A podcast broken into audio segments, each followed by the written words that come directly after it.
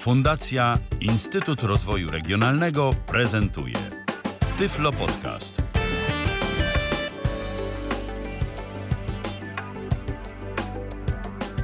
Dobry wieczór. W kolejnym odcinku Tyflo Podcastu witam serdecznie, Ala Witek. Jak zwykle bardzo się cieszę, że zechcieli Państwo spędzić w naszym towarzystwie e, kolejny wieczór. E, państwa i moim gościem jest dziś e, pani psycholog Marianna Tomaszewska-Giezek. Witam serdecznie. Witam serdecznie.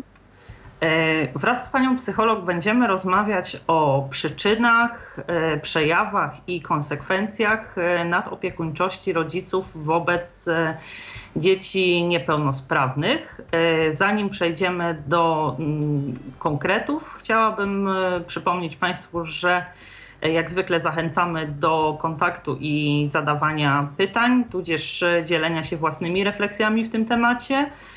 A można to oczywiście robić na dwa sposoby. Po pierwsze poprzez komunikator Skype na tyflopodcast.net a także pod stacjonarnym numerem telefonu 123 834 835. Także myślę, że mm, tutaj y, pani y, Marianna w miarę możliwości również y, będzie mogła odpowiedzieć na Państwa pytania w tym zakresie. Dobrze, to może zacznijmy od tego, mm, każdy rodzic w stosunku do swojego dziecka odczuwa mm, taki naturalny przymus jakby chronienia go, chęć troszczenia się o dziecko i tworzenia takiej rzeczywistości, w którym to dziecko będzie czuło się bezpieczne. Kiedy ta taka naturalna troska mm, o jak najlepsze warunki, o dobrostan swojego dziecka może być już zdefiniowana jako nadopiekuńczość wobec tego dziecka. Troska, jakby tak jak właśnie pani mówi, towarzyszy wszystkim rodzicom i nawet tym nadopiekuńczym nie możemy tej troski o dziecko odbierać. Natomiast e, kiedy mówimy o nadopiekuńczości, e, mówimy o rodzicach, którzy mają już tendencję do e, przyjmowania na siebie zbyt dużej odpowiedzialności za dziecko w czasie doraźnym, równocześnie jakby nie zdając sobie sprawy z tego, że ciąży na nich odpowiedzialność także za to, żeby przygotować to dziecko do bezpiecznego i samodzielnego opuszczenia gniazda, do jakby wykształcenia w nich umiejętności, które pomogą im w dorosłym życiu. E, tak, a jak to wygląda w mm, sytuacji mm, rodziców e, dzieci niepełnosprawnych? Czy tutaj są jakieś e, dodatkowe czynniki, które sprzyjają powstawaniu właśnie tej nadopiekuńczości? Czy y, to jest y, kwestia absolutnie osobnicza i po prostu można być naturalnie rodzicem dziecka niepełnosprawnego, nie będąc jednocześnie osobą nadopiekuńczą? Ja tutaj nie mówię o tym, że ktokolwiek określałby wszystkich rodziców mm, osób niepełnosprawnych jako rodziców nadopiekuńczych. Chodzi mi bardziej o wskazanie takich Mm, może determinant, które mogą do tej nadopiekuńczości prowadzić w przypadku rodziców dzieci niepełnosprawnych? E, to znaczy, no jest to jakby oczywiście, że tak powiem, wyższe ryzyko, jeżeli dziecko e, rodzi się niepełnosprawne, e, ze względu na to, że już rodzi się z pewnymi ograniczeniami i rodzic musi jakoś sobie poradzić z tym, jak, jak takim dzieckiem się zajmować. Każdego dziecka narodziny dla każdego rodzica są sytuacją nową, e, wymagającą, często polegającą też e, na początku na zwykłej metodzie prób i błędów, czy opierającą się na e, intuicji. Ale kiedy rodzi się dziecko niepełnosprawne, rodzicem targa wiele różnych, często bardzo sprzecznych emocji. Także poza poradzeniem sobie z taką fizyczną opieką nad dzieckiem, musi taki rodzic jeszcze poradzić sobie ze swoim własnym stosunkiem do tego dziecka. Jego sytuacja z, e, wyjściowa z punktu jest e, trudniejsza. E, I w takiej sytuacji część rodziców tworzy sobie jakby obraz dziecka pokrzywdzonego przez los, biednego, które z niczym sobie samo nie poradzi. Wydaje mi się, że to dziecko potrzebuje stałego wsparcia, a to często przeradza się w, no, w, mówiąc wprost, w wyręczanie w wielu czynnościach, które dla tych dzieci są równie dostępne jak dla dzieci pełnosprawnych prawnych, może ewentualnie z jakimś e, troszkę opóźnieniem w czasie. Natomiast takie funkcjonowanie e, e, rodziców mm, opiera się bardziej, można powiedzieć, na litości czy na strachu, niż na dojrzałej takiej miłości rodzicielskiej. I w takim przypadku już dobrze by było, żeby jeżeli rodzic zauważa, że mm, ma taki stosunek do dziecka o podłożu gdzieś tam lękowym, które determinuje to, czy dziecko się czuje bezpiecznie, czy, czy nic nie dzieje mu się żadna krzywda, udał się po, po poradę, po pomoc, żeby nauczył się taki rodzic, po, no, jak pozwolić własnym dzieciom na szczęśliwe dalsze życie. Czyli to jest e, taka jakby troszeczkę zaburzona ocena potencjału tego dziecka, e, gdzie e, rodzic jakby mm, nie docenia jego możliwości, bardziej zwraca uwagę swoją na jego ograniczenia niż na potencjalne możliwości jakoś usamodzielnienia się, tak? Tak, tak, tak, tak bym to nazwała. Czy może też mieć wpływ na to mm, chęć taka, to znaczy obawa przed Mm, jakimiś konsekwencjami ewentualnych zaniedbań? E, czy to jest tak, że powiedzmy, nie wiem, e, rodzice dzieci niepełnosprawnych są bardziej e, wyczuleni na kwestie właśnie dbałości o zdrowie, bezpieczeństwa, bo gdzieś tam w kontekście tej niepełnosprawności mm, myślą, że oni sami lub otoczenie będzie obarczało większą winą ich, nie wiem, w sytuacji ewentualnych jakichś wypadków, dalszych y, chorób, czy też pogorszenia się stanu zdrowia, że będą po prostu oskarżeni o jakieś ewentualne zaniedbania, y, gdzie z takim jakby dodatkowym brzemieniem nie muszą się liczyć rodzice dzieci pełnosprawnych? To znaczy, ja w swoim doświadczeniu nie spotkałam się z tym, żeby to jakoś wpływało. Raczej y, tutaj brzemię, jakie ciąży na rodzicach, to jest właśnie to, że w ogóle jakby mówiąc brzydko, spotkało ich takie nieszczęście szczęście, tak, że narodziło im się dziecko niepełnosprawne. I, I raczej to jest to, z czym rodzice muszą się zmagać na co dzień, żeby um, udowodnić światu, że to wcale nie jest nieszczęście, a, a każde dziecko potrafi e, wprowadzić e, no, no, naj, największe szczęście do domu. Natomiast e, z tym, żeby gdzieś był lęk o to, że zostaną potraktowani e, jakby surowiej, czy surowiej ocenieni w momencie, kiedy dziecko się rozchoruje lub jakieś e, czynności zostaną zaniedbane, ja się w swoim doświadczeniu w pracy nie spotkałam.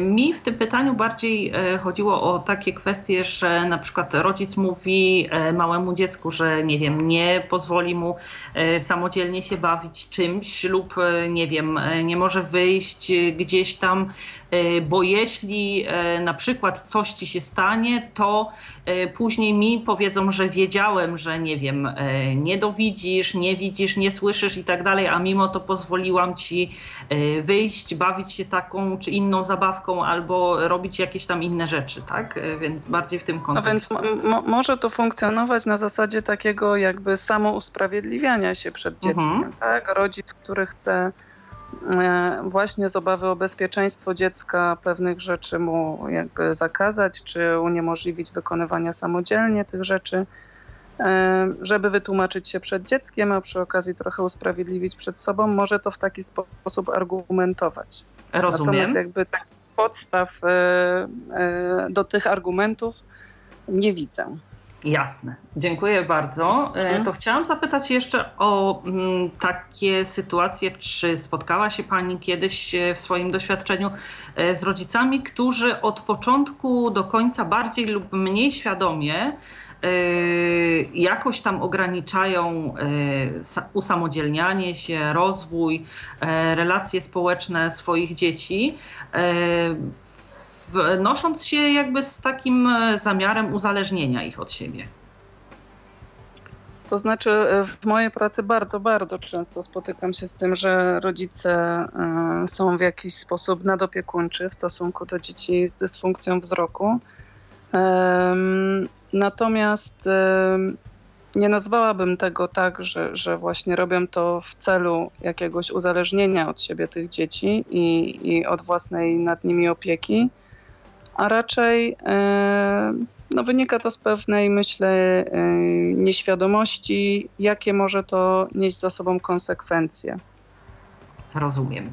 E, to mm, teraz e, chciałabym porozmawiać przez chwilę o tych e, właśnie symptomach, objawach tej nadopiekuńczości.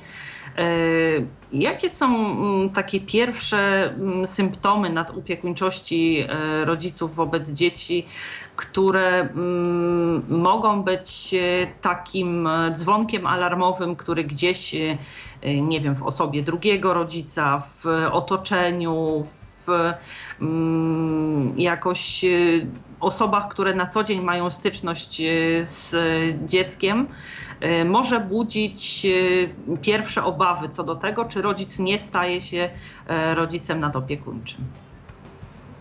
E, no, pierwsze takie symptomy to opierają się zazwyczaj na, na opóźnieniu pewnych e, naturalnych kroków rozwojowych, kiedy na przykład dziecko potrafi już chodzić, ale my cały czas obserwujemy, że, że głównie siedzi w wózku lub jest noszone przez e, rodziców na rękach.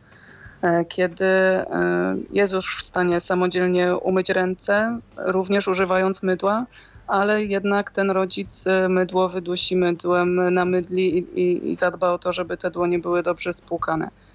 Kiedy wiemy, że już dziecko posiadło pewną umiejętność i ona już jest w jego wachlarzu jakby, a rodzice nadal wy, wyręczają lub wspierają podczas wykonywania takiej czynności, to jest to już pewien symptom, który może nam e, sugerować, że rodzic ten idzie w kierunku e, nadopiekuńczości. Czyli to jest e, takie nieadekwatne do wieku czy rozwoju wyręczanie tak. dziecka tak. w czynnościach takich codziennych, prostych, ale takich, tak. które dziecko już powinno wykonywać samodzielnie, tak? Tak, które już nawet jakby jest w stanie samodzielnie wykonywać, albo które są stosunkowo łatwe do wytrenowania już w tym wieku, bo mm, jakby nadszedł już na to czas. Natomiast dotyczy to wszystkich rodziców również dzieci rodziców pełnosprawnych. Różnica polega tylko na tym, że e, rodzic dziecka niepełnosprawnego e, wydaje, sobie, wydaje nie zdawać sobie sprawy z tego, jak bardzo ogranicza w ten sposób własne dziecko, bo jeżeli na przykład e, mama pełnosprawnej Zosi będzie podciągać jej spodenki, zapinać guziki i, i sznurować buty do ósmego roku życia, to jedyną konsekwencją, jaką, jakie dziecko może ponieść, jest to, że, że gdzieś będzie lekceważąco odbierana społecznie, że kompetencje wychowawcze jej mamy będą komentowane i, i, i później zdobędzie te umiejętności samodzielnego ubierania się. Ale Zosia prędzej czy później się tego nauczy, bo nie ogranicza jej nic poza mamą. Natomiast dziecko niepełnosprawne może tej szansy nie mieć latami bo posiada e, dodatkowe ograniczenia, czyli na przykład niewidomy e, nie nauczy się zapinać guzików, jeżeli zawsze będzie to robiła za niego osoba dorosła. I nawet dopóki ktoś go o tym nie poinformuje, nie będzie wiedział, że powinien robić to samodzielnie, bo nie jest w stanie tego zaobserwować.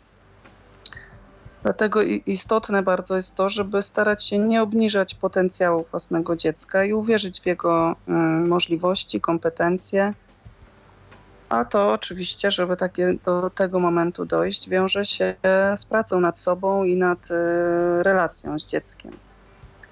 Czyli trzeba by było postarać się zapanować nad lękiem, które dotyczy bezpieczeństwa naszego dziecka, nauczyć się y, podążać za nim i za jego potrzebami, y, nauczyć się też nie śpieszyć, bo pośpiech bardzo często E, powoduje, że, że dziecko w różnych czynnościach wyręczamy, bo, bo gdzieś się śpieszymy, bo tak jest sprawniej, bo zajmuje nam to mniej czasu.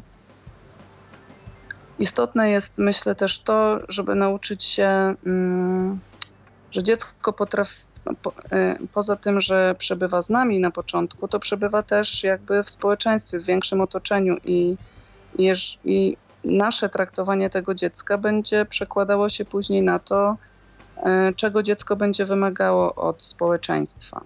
Więc musimy nauczyć się, że dziecko y, niepełnosprawne nie powinno być traktowane przez otoczenie ulgowo, na jakichś specjalnych warunkach i nie właśnie z litością, bo, bo żaden człowiek nie chce, żeby odnoszono się do niego na podstawie jakiegoś współczucia czy, czy emocji, które dają nam do zrozumienia, że jesteśmy słabsi czy gorsi, tak? Tak. Y, a tutaj y, chciałam jeszcze mm, zapytać o taką kwestię. Mm, jak y, mm, Pani doświadczeniu, y, z Pani doświadczenia rodzice y, radzą sobie z takimi, no wydaje mi się, dosyć trudnymi zadaniami, bo z jednej strony ten instynkt opiekuńczy naturalny podpowiada, żeby dziecku pomóc i tak dalej. Też chcą dla dziecka, żeby było mm, jak najlepiej traktowane przez innych e, ludzi i tutaj e, jak to wygląda? To są kwestie jakieś, nie wiem, miesięcy, tygodni, kiedy przebiegają, nie wiem, jakieś takie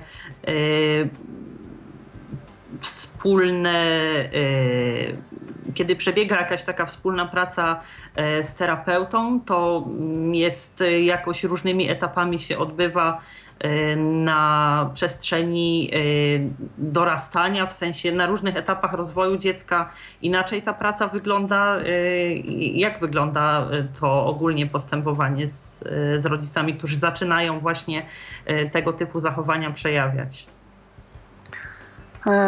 To znaczy, praca polega zarówno na spotkaniach indywidualnych z dzieckiem, indywidualnych z rodzicem, jak i na spotkaniach rodzinnych, bo żeby zmiany miały charakter długoterminowy i skuteczny, to muszą obejmować cały system i, i jakby wszystkich jego uczestników. Często e, jak włączane są to, w to również dziadkowie, bo bardzo często to właśnie dziadkowie e, są nadopiekuńczymi dziadkami, a niekoniecznie rodzice. Natomiast z doświadczenia mojego wynika, że są to bardzo, mm, bardzo trudne i bardzo delikatne rozmowy, bo Wiadomo, że, że zdarza się, że jest to odbierane jako wtrącanie się w nie swoje sprawy, ingerowanie e, czy ocenianie e, kompetencji wychowawczych rodziców, kiedy oni czują, że chcą jak najlepiej dla swojego dziecka, tak? E, tak. Natomiast tak. tak. Można się też e, spotkać z takim e, typowym przejawem właśnie, kiedy e, na przykład dzieci trafiają do szkół już i rodzice mm, jakby nie za bardzo chcą się pogodzić z faktem, że e, dziecko przez rówieśników, przez nauczycieli e, jest i powinno być traktowane tak samo jak inne dzieci. E, zdarzają się też takie sytuacje, że rodzice próbują jednak wymóc na otoczeniu tym nowym, bazując może na jego nieświadomości albo właśnie na współczuciu, wymóc jakieś specjalne formy traktowania tego dziecka, tak? Tak, tak. Bardzo często zdarza się tak, że, że kiedy rodzic jest e, nadopiekuńczy, to później e, my w współpracy takim rodzicem nazywamy go rodzicem roszczeniowym. To znaczy, e, on wymaga i też uczy dziecka tego bardzo często, żeby również wymagało od otoczenia takiego wsparcia i takiej wzmożonej, nadmiernej opieki, czy w kwestiach edukacyjnych, czy właśnie w kwestiach, e, jeżeli to jest szkoła z internatem opiekuńczo-wychowawczych, e, wymagają tego ze strony nauczycieli, wychowawców. No ale to mm, po raz kolejny w ten sposób zaniżają możliwości e, poznawcze, emocjonalne, społeczne dziecka. Także mm, ja często też, ponieważ pracuję w specjalnym ośrodku szkolno-wychowawczym dla dzieci niewidomych w Łowińskach, spotykam się z sytuacją, kiedy dziecko, będąc na terenie ośrodka, będąc w internacie, potrafi wykonać wiele czynności, natomiast jedzie na wakacje na przykład do domu albo na przerwę świąteczną, to nawet może być jakaś krótka przerwa, kiedy nie ma go e, w szkole. I na nowo wymaga, aby e, wychowawcy internatu czy opiekunowie wykonywali niektóre czynności za nie, ponieważ w domu robią to za nich rodzice. Aha, e, rozumiem. A e, tak jeszcze mm, w kwestii uzupełnienia zapytam, bo e, jeśli mm, wspominała Pani o tych postawach roszczeniowych, że one zdarzają się również u Państwa w ośrodku, gdzie Pani pracuje, tak. czy mm, tym rodzicom nie daje do myślenia fakt, że na przykład w tej samej klasie, czy w tej samej grupie w internacie, są dzieci również, nie wiem, niedowidzące czy niewidome e, i e, jakoś no, jest niemożliwe, żeby mm, po prostu każde z nich było traktowane w sposób jakiś specyficzny, tak, że muszą być traktowane wszystkie mniej więcej jednakowo, po to, żeby jednakowo mogły się rozwijać. E, nie, mm, nie mają jakiejś takiej autorefleksji, że skoro pozostałe mm, e, funkcjonują bez jakiegoś specjalnego traktowania, to ich generalnie też będzie w stanie?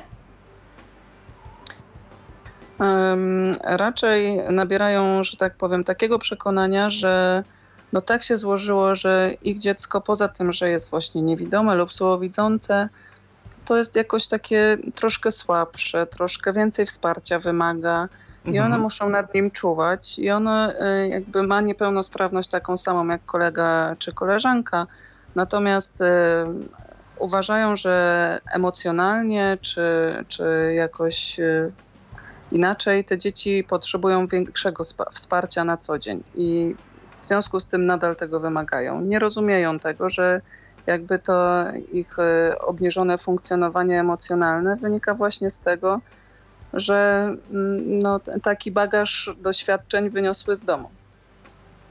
Rozumiem, dziękuję bardzo. To mhm. y, troszeczkę o y, takich y, wstępnych, pierwszych symptomach było. Y, chciałabym y, teraz zapytać o takie objawy, które są już widoczne, są jednoznaczne i e, nie pozostawiają wątpliwości e, co do tego, że rodzic stał się rodzicem nadopiekuńczym, że tutaj powinna być wdrożona jakaś terapia lub przynajmniej podpowiedź co do tego, że taką terapię warto byłoby podjąć i ewentualnie jakieś wytyczne mm, w kwestii takich zachowań codziennych? Jakie objawy są już takimi e, poważnymi i niepokojącymi e, objawami tej nadopiekuńczości? To znaczy, no, objawów jest e, bardzo wiele i niektóre wydawałyby się na pozór mało niepokojące. Na przykład takie jak ciągłe prowadzenie dziecka niewidomego pod rękę, co jakby w konsekwencji odbiera mu możliwość samodzielnego poruszania się z białą laską.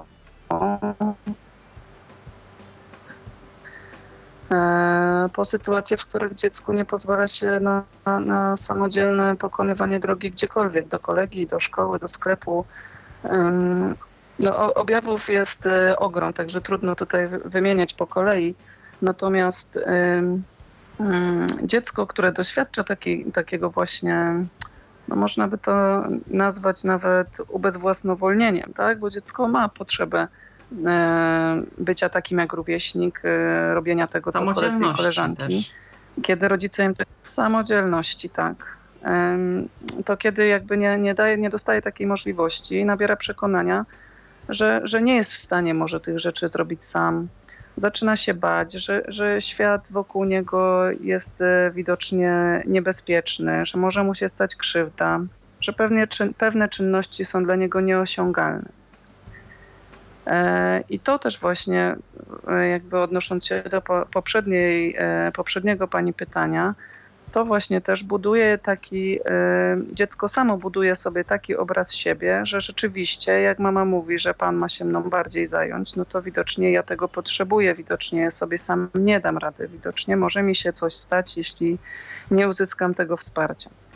I często przyzwyczaja się do tego, że chce być wyręczanym, chce, e, e, chce, żeby to trwało, bo jest to też dla niego wygodne i doraźnie, doraźnie to jest łatwiejsze. Więc zaczyna tak jak rodzice wymagać od otoczenia tego samego, co, co robią jego opiekunowie na co dzień w domu. E, dziękuję bardzo.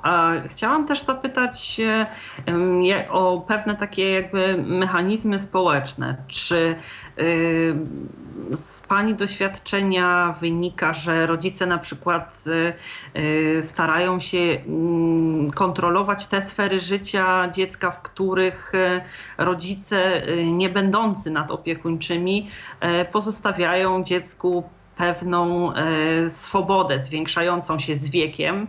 E, też e, takie kwestie, gdzie mm, rodzic buduje w dziecku poczucie, że on sam jest dla niego jedynym gwarantem bezpieczeństwa i e, po prostu nie ma e, to dziecko w, nie zyskuje z wiekiem jakby takich naturalnych sojuszników, przyjaciół, osób zaufanych, takich, które były w stanie by w nim obudzić jakieś pasje, pozwolić mu na to, żeby uwierzyło w swoje możliwości. Tak, bardzo często. Właśnie dlatego, tak jak mówiłam już przed chwilą, że to dziecko nabiera lęku, że stanie mu się krzywda, że, że nabiera przekonania, że nie jest w stanie samodzielnie funkcjonować, opiera się na tym e, bezpieczeństwie, jak mu się wydaje, które daje mu rodzic. I rodzice e, często ingerują w jego relacje z otoczeniem i szkolnym, i nawet najmniejsze e, konflikty rówieśnicze zdarza się, że rodzice dzwonią, przyjeżdżają, zabierają y, dziecko ze szkoły, wystarczy, że, że pokłóci się z kolegą z klasy. Także rzeczywiście wydaje im się, y, rodzicom się wydaje, że wymagają nadmiernej opieki lub wsparcia, y, kiedy no, dla dzieci w konsekwencji jest to bardzo krzywdzące, ponieważ nie mają później trudności w, w, budowaniu i pielęgnowaniu takich zdrowych relacji, zarówno rówieśniczych, jak później gdzieś tam intymnych, związkowych itd. A mm, chciałam zapytać jeszcze o taką rzecz. E, jak to wygląda w tej relacji e, rodzic-dziecko? Bo e, przecież w tych młodych ludziach w czasie dorastania mm, jest taka naturalna ciekawość świata, kontestowania tego, co mówią rodzice, co mówią nauczyciele. Jest taka naturalna chęć do zawierania nowych relacji. E, czy ci rodzice jakoś e, tłumaczą właśnie to, mm, że tutaj jest inna sytuacja, e, nie pozwalają na te eksploracje i emocjonalne, i jakieś takie intelektualne i tak dalej? Tłumacząc to właśnie tą niepełnosprawnością, czy te dzieci po prostu jakby od y, początku traktowane w taki sposób nadopiekuńczy, jakby już są pozbawione tej, y, tej chęci, tego dążenia właśnie do usamodzielnienia się, do nawiązywania coraz to nowych relacji, do y, próbowania spoglądania na rzeczywistość własnym okiem, a nie okiem rodzica.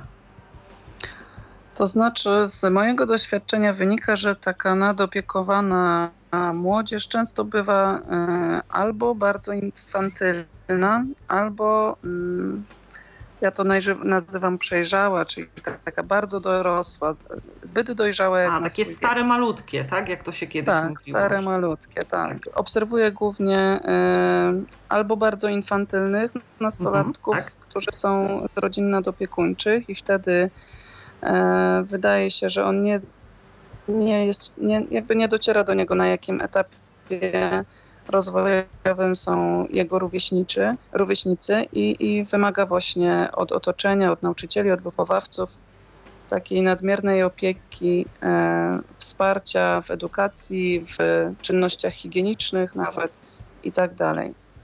W ten sposób właśnie zaniżając te swoje możliwości e, poznawcze, emocjonalne, społeczne również. Natomiast taki w cudzysłowie bardzo dorosły nastolatek e, unika kontaktów rówieśniczych właściwie. Jego koledzy, koleżanki nie są dla niego partnerami do rozmowy, bo on ma poczucie, że wie więcej, wie lepiej.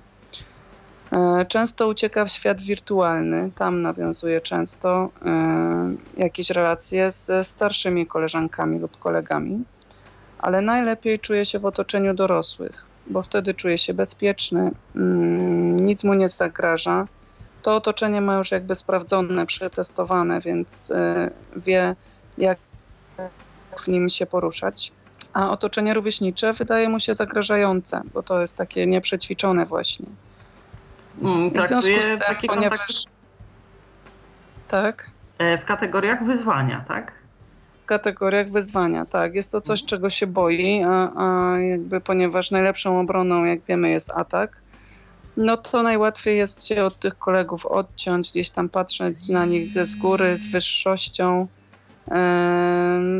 Jest to dużo łatwiejsze niż zmierzenie się z własnymi lękami i, i e, przejście przez naukę budowania relacji e, rówieśniczych i pielęgnowania to ja teraz proponuję, żebyśmy odebrali telefon, bo już ktoś e, z nami jest od dłuższego czasu. Halo? Halo? E, dzień dobry. Dzień dobry, witamy. E, kogo mamy przyjemność słuchać?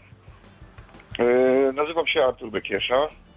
Jestem osobą też niewidzącą, jestem psychologiem z wykształcenia. Tak. Witamy serdecznie. I chciałem powiedzieć o takiej, o takiej jednej rzeczy właśnie związanej z tematem. Otóż rzeczywiście to, to, to, co Panie tutaj mówią, te wszystkie y, objawy i to, to, te skutki, które owocują w momencie, kiedy, kiedy pojawia się właśnie y, ta nadopiekuńczość, y, wygląda to bardzo strasznie. Ja miałem do czynienia, najpierw byłem w Laskach, gdzie też obserwowano, obserwowałem takie dzieci, które przychodziły do nas do grupy i od początku było wiadomo, że po prostu są dziwne, że się zachowują w jakiś nienormalny sposób.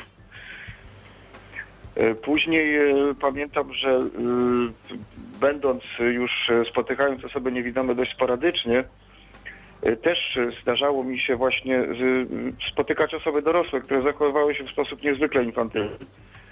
Mhm. które po prostu jakby mm, przejawiały te wszystkie cechy osoby, osób, osób niedojrzałych. Y, jest coś takiego, co też niedawno udało mi się gdzieś tam y, odnaleźć, mianowicie jest y, zjawisko, które nazywa się zespołem zaspokojenia potrzeb.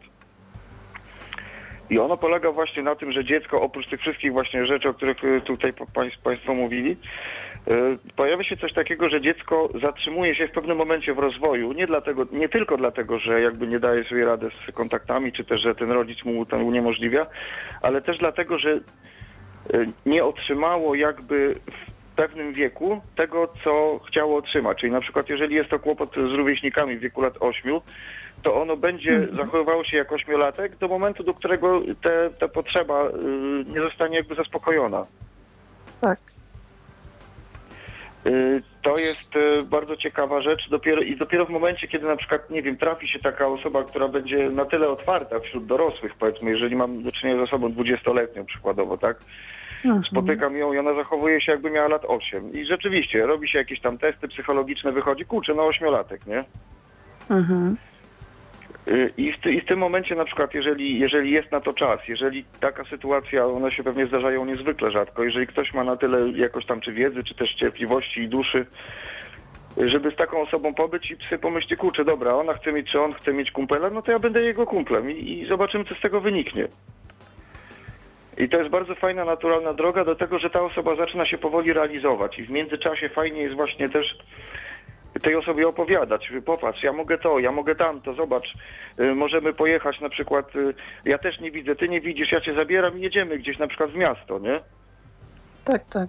To pomaga bardzo. Ta osoba się nabrać odwagi właśnie takim dzieciom, tak, które przeżywały dokładnie relacje nadopiekuńcze z rodzicami, taki jakby tutor, przewodnik e, e, starszy, tak. który pokaże, że to wszystko jest możliwe i osiągalne.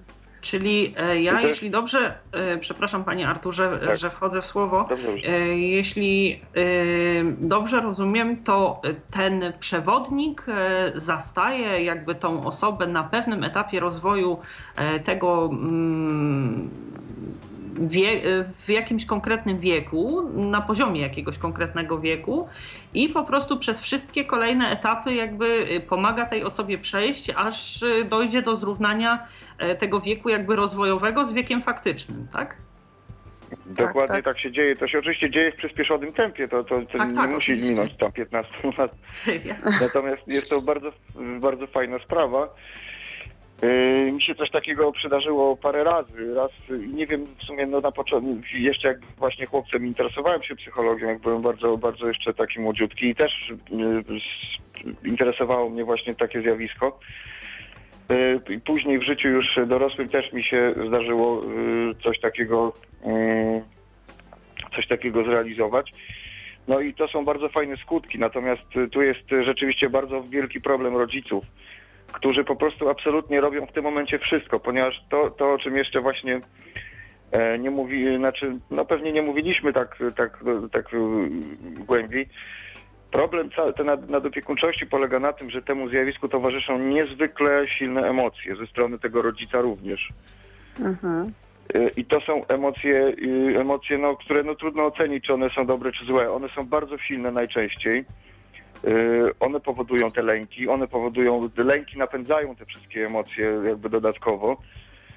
Y, I w tym momencie bardzo trudno jest do takiego rodzica dotrzeć. To znaczy, i też zależy to teraz od osobowości. Czasami jest tak, że trzeba tego rodzica bardzo delikatnie mu o pewne rzeczy opowiadać, a czasami trzeba go po prostu, no, zrobić mu po prostu terapię szokową troszeczkę, tak? To znaczy poprzez, poprzez to yy, Tak, tak. jakby troszeczkę poprzez namawianie dziecka do robienia różnych rzeczy, których do tej pory nie robiło przykładowo, tak? I nagle ta mama dowiaduje się, że to dziecko robi to, tamto, tamto i tamto i ono, to, to dziecko zaczyna być już na tyle też silne, że jeżeli mama stawia opór, to dziecko już zaczyna mówić, nie mamo, ja to chcę zrobić, tak? Jasne. Tak, tylko to też musimy trafić na dziecko, które jest na tyle odważne, żeby się tak, e, takiemu nadopiekuńczemu rodzicowi sprzeciwić, bo tak właśnie jak pan To mówi, jest, tak. E, Silne emocje rodziców wynikają nie tylko z lęku przed e, niebezpieczeństwami, które czyhają na, na dziecko, ale też, też po części z lęku przed oceną społeczną ich metod wychowawczych właśnie i ich działań. Także każda jakieś gdzieś tam delikatna próba zwrócenia uwagi, że może spróbowalibyśmy w inną stronę, może powodować duży bunt i opór e, ze strony właśnie takich rodziców. Zwłaszcza, to, to, też, to, też, to też utrudnia właśnie, jeżeli pojawi się już taki przewodnik, e, tutor, który chciałby przeprowadzić dziecko i nauczyć, e, wprowadzić trochę do tej samodzielności. Często też rodzice mają opór, bo to jest ktoś dużo starszy, bo to jest jakaś duża e, różnica mentalna. E, i, i, I często buntują się przeciw takim kontaktom również. Bo gdzieś to Tak, zagraża się temu, co już wydaje. oni zdążyli sobie, że tak powiem, zbudować z tym dzieckiem. Mhm. Mnie też Teraz się ja wydaje, jeszcze- że to jest na. e, Przepraszam, mm, jeszcze, że pozwolę sobie wtrącić. Ten opór też e, jest e, taki e, silny, myślę, że dla, mm, dlatego, że on bierze się jakby z takiego naturalnego instynktu e, chronienia. Tutaj e, ja jakoś nie sugerowałabym, nie wiem, e, tego, że ci rodzice mają złe intencje, że chcą skazywać swoje dziecko na izolację, na opóźnienie w rozwoju czy coś takiego, tylko może właśnie ten, ten e, instynkt chronienia swojego dziecka po prostu jakby nie pozwala na wypuszczenie spod tych, e, no jednak bądź co bądź skrzydeł nadopiekuńczych, tak? No, no na pewno nie mo- możemy przypisywać rodzicom złych intencji, jeżeli chodzi o, o opiekę nad ich własnymi dziećmi. Natomiast tak jak, jak wspomniałam wcześniej, myślę, że zwyczajnie wynika to z pewnej e, nieświadomości, z pewnego niezrozumienia, e, z tego, że e, nadopiekuńczość, jak wiemy, dużo bardziej krzywdzi niż wspiera dziecko. No to Y- znaczy tak, z tym, że ja mam jeszcze taką, taką jedną właśnie też uwagę, bo ta nadopiekuńczość ciągle ma, ciągle jest traktowana dość pobłażliwie jednak przez, przez że tak powiem, środowisko, które, środowiska takie, które zajmują się powiedzmy, czy też opiekę społeczną, czy, czy jakieś tam inne instytucje. E, to znaczy jest tak, kiedy rodzic na przykład bije swoje dziecko, tak, i kiedy po prostu robi mu ewidentną krzywdę fizyczną, bądź jakoś tak znęca się psychicznie, ale no tak w taki bardzo oczywisty sposób, no to jakby się to piętnuje, prawda? Mhm. Natomiast w momencie, kiedy pojawia się taki rodzic nadopiekuńczy, który robi tak wszystko, jak robi, y, y, w taki, w taki sposób, do jakiego się przyzwyczaił, to jakby tak naprawdę wszyscy go bronią, że no tak, no ale on chce dobrze, no ale, no ale to, a wychodzi coś strasznego. Przecież dzieci, które, y, które są w ten sposób traktowane, znam takie przykłady, są, są odbierane przez, przez osoby dorosłe jako osoby upośledzone. Tak się bardzo tak, często bardzo zdarza, często ponieważ tak do tego, jest. jeżeli... Bardzo często też rówieśnicy nazywają ich w ten sposób, bo uważają, że... Dokładnie. No, że coś jest się często tak. właśnie zdarzało. I nawet przez e, psychologów, ja tam nie będę, że tak powiem, jakoś tam środowiskowo teraz nikogo namaszczał, Natomiast rzeczywiście zdarzyła mi się sytuacja tego typu, że osoba powiedziała, że no ta, ta, ta, ten człowiek jest upośledzony po prostu i miałem z tego powodu wielką polemikę. E, właśnie w, to, była, to była pani psycholog, no, która po prostu uznała, że ta osoba zachowując się w taki, a nie inny sposób na pewno musi być upośledzona a jeżeli nie, to jest to tak zwana neuropatia. A jeżeli mówimy o neuropatii, to jest dokładnie to, że mówimy o czymś, co jest niezdiagnozowane i czego po prostu z czym nie wiadomo co zrobić, to się wszystko wrzuca w szufladkę neuropatii. tak. E, więc e, jest to naprawdę, jest to wielka krzywda, e, tak naprawdę, która no, później ma konsekwencje do końca życia, bo bardzo trudno jest e, wyprowadzić taką osobę, żeby mogła normalnie funkcjonować. Bardzo trudno jest zmienić jej takie postawy, na przykład roszczeniowe, które są mocno gdzieś tam już zakorzenione w tym momencie. E, I mhm. myślę, że, że takie to powinno być bardziej jednak nagłaśniane, no bo już na przykład mówi się o tym zespole Munchausena, prawda, kiedy rodzic w trosce o własne dziecko na przykład jest umyślnie podstruwa, prawda, tylko po to, żeby mhm. się okazało, że jest, że jest dobrą matką, że jest dobrym ojcem, tak, no to podstuwa to dziecko i, e, i, i to już się o tym głośno mówi. Natomiast nadopiekuńczość jest tak naprawdę taką, oczywiście zdecydowanie, ale jednak słabszą formą podobną do, do tej właśnie, do tego e, zespołu Munchausena, Munchausena prawda?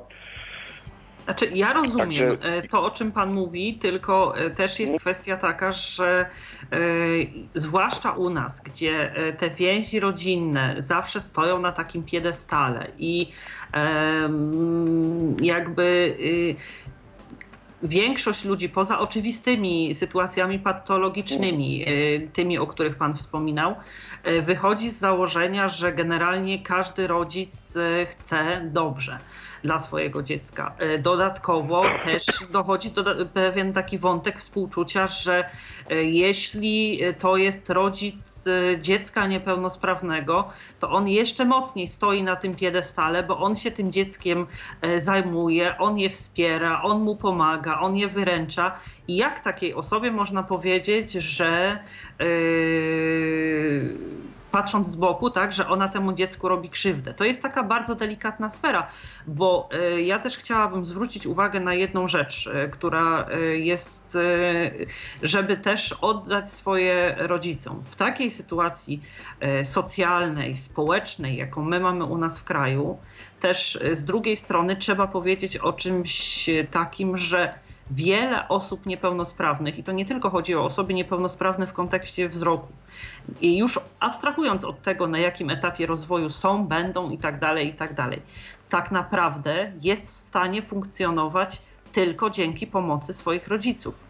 Dlatego, że e, zarówno e, wszelkiego rodzaju pomoc państwa świadczona w zakresie rehabilitacji dzieci niepełnosprawnych, środki socjalne, które otrzymują na osoby jakieś tam dorastające, też to, jakie są dochody w pracy osób niepełnosprawnych, już tych ludzi dorosłych na przykład. To, jakiego, na jakim pułapie są wypłacane świadczenia im trochę nie pozwala na samodzielne życie, takie zupełnie samodzielne w pojedynkę. Więc e, tutaj też e, trzeba brać poprawkę na to, że te osoby e, w bardzo dużej mierze bez pomocy tych rodziców tak naprawdę nie byłyby w stanie w ogóle funkcjonować. Więc ja Tylko też. Ja mam wrażenie, tak, ale rozdzieliłabym jednak. Mhm. Tak, ja mam wrażenie, że to, jest właśnie, że to jest właśnie pójście tym, tym takim niedobrym tropem. To znaczy albo jednak niepełnosprawni, albo jednak świadczenia i tak dalej. To jest, to jest to właśnie znaczy, ja też wymówki właśnie dla tego, żeby to się działo. E, kwestie socjalne od kwestii emocjonalnych i wychowawczych. To znaczy oczywiście Dokładnie. E, bywa tak, że, że no, wsparcie finansowe jest konieczne ze strony rodziców e, przez długie lata. Natomiast im, większ, im większą dadzą szansę na usamodzielnienie się e, temu młodemu e, dziecku, nastolatkowi, później młodemu dorosłemu, tym większa szansa na to, że to wsparcie finansowe będzie e, wymagane coraz mniejsze. Okej, okay, okej. Okay. I ja tak? wszystko mhm. to rozumiem. Rozumie to pani, rozumie to pan, rozumiem to ja jako niepełnosprawna osoba w pełni samodzielna. Tak. Ale spróbujmy popatrzeć na to oczami osoby, która nie pracuje z osobami niepełnosprawnymi, nie jest osobą niepełnosprawną, nie ma dziecka niepełnosprawnego, czy my, jak tutaj troje w tej chwili sobie rozmawiamy, na pewno mielibyśmy odwagę, żeby przyglądając się e, rodzicowi dziecka niepełnosprawnego, który w naszym odczuciu całą swoją energię, e, całe swoje zaangażowanie emocjonalne, cały e, zakres taki jakby kolokwialnie mówiąc serwisu w tych kwestiach codziennych podporządkowuje temu dziecku, żeby powiedzieć tej osobie, że źle robi. Ja nie wiem jak państwo, ale ja nie zawsze byłabym na to gotowa. To no, znaczy, no... Ja akurat bym był gotowy w sytuacji, kiedy bym wiedział, że ta osoba może być w pełni sprawna, a jest osobą, która ma... Chciałem powiedzieć jedną rzecz najważniejszą. To dziecko tak naprawdę, z czego, o czym też jeszcze nie rozmawialiśmy, to dziecko bardzo cierpi później. Znaczy ja, ja, ja to myślę, rozumiem i ja jakby nie odbieram Państwu no racji co do tego, kwestia... tylko Pan mówi, że y, wszyscy traktują no. pobłażliwie, bo to nie jest, nie rozmawiamy w tej chwili o tym, co myśli Pan, co myśli Pani i co myślę ja, tak? Tylko o tym, że mówi Pan, że tutaj otoczenie czy środowisko traktuje pobłażliwie tak, i nie tak. dostrzega tej krzywdy. Więc ja tłumaczę, dlaczego tak jest. Jeżeli ci ludzie widzą, że no z tak, jednej strony cała para idzie w gwizdek y, opieki nad tym dzieckiem, to z drugiej strony też chyba czuliby się trochę nie fair, zarzucając że ta osoba jednocześnie to dziecko krzywdzi. Może stąd się to bierze. Na pewno tak, tak jest. Na mhm. pewno tak jest. Rozumiem. Tym bardziej, że rzeczywiście jest chyba taka sytuacja, że jeżeli jest się osobą niepełnosprawną, e, bardzo często jest e, przyzwolenie społeczne na pewnego typu e, dziwactwa, że tak powiem, tak? Tak. Czyli gdyby na przykład osoba widząca zachowała się w ten sposób, znaczy zwykła osoba, no mówimy akurat o niewidomych, więc powiedzmy, że tak skrótowo. Jasne, jasne. Jeżeli osoba widząca zachowałaby się w pewien sposób, to zostałaby natychmiast przez środowisko napiętnowana. Powiedział, jak coś zachowujesz, co ty robisz i w ogóle. Kiedy zachowuje się tak osoba niewidoma, a no tak, ale ona nie widzi. Tak. E, też ro rozmawiałam tutaj o tym e, z panem psychologiem, który był gościem mojej audycji o uzależnieniach e, różnego rodzaju i też o tym właśnie rozmawialiśmy, że środowisko, tak jakby patrząc na osobę niepełnosprawną, też akurat rozmawialiśmy o osobach niewidomych, o wiele później zaczyna reagować na to, że te osoby popadają w uzależnienia, czy to od używek, czy to od komputerów, internetu itd., tak itd., tak bo wychodzą z założenia, że on już tyle traci, że po prostu niech przynajmniej te drobne przyjemności ma i po prostu zanim ktokolwiek się spostrzeże, już jest po zawodach, tak? To prawda. No cóż, e, no, no ja, e, tak? re, reakcja, na, reakcja jakby e, na takie sposób funkcjonowania rodziców nadopiekuńczy są oczywiście sprawą niezwykle trudną i delikatną, ale ja jednak zachęcałabym może nie wszystkich i może nie każdego po kolei, kto, kto gdzieś tam coś obserwuje, ale y, osoby, które gdzieś tam y, bliżej przebywają z, z takim rodzicem, czy są specjalistami w, w szkole, w której to dziecko się uczy, żeby powolutku, delikatnie y, tego rodzica mm, no jednak uczyć, jak, jak tutaj funkcjonować inaczej. I, jak pozwolić temu dziecku na samodzielne życie dorosłe, bo jak wiemy, rodzic nie jest wieczny i on kiedyś też pozostawi to dziecko samo. Oczywiście, ja I też, myślę, że fajnie najbardziej, byłoby zacząć od dziecka. Tak, też. Mhm. e, żeby Spróbować pracować, jakby, tak? jakby, jakby spróbować z tym dzieckiem najpierw porozmawiać, żeby mu jakby troszkę go tam poprowadzić, że o to można zrobić samemu, to można i żeby to dziecko jakby może nawet czasami pierwsze zgłosiło, że mamo, wiesz co, ale ja potrafię to samo zrobić. Mhm. Tak, to pewnie też e, opiera się na nauki, e, nauce, przepraszam, e, asertywności po prostu tego dziecka, żeby Oczywiście. ono też miało taką jakby większą wolę samostanowienia, że y, potrafiłoby samo decydować o tym, co chce robić, co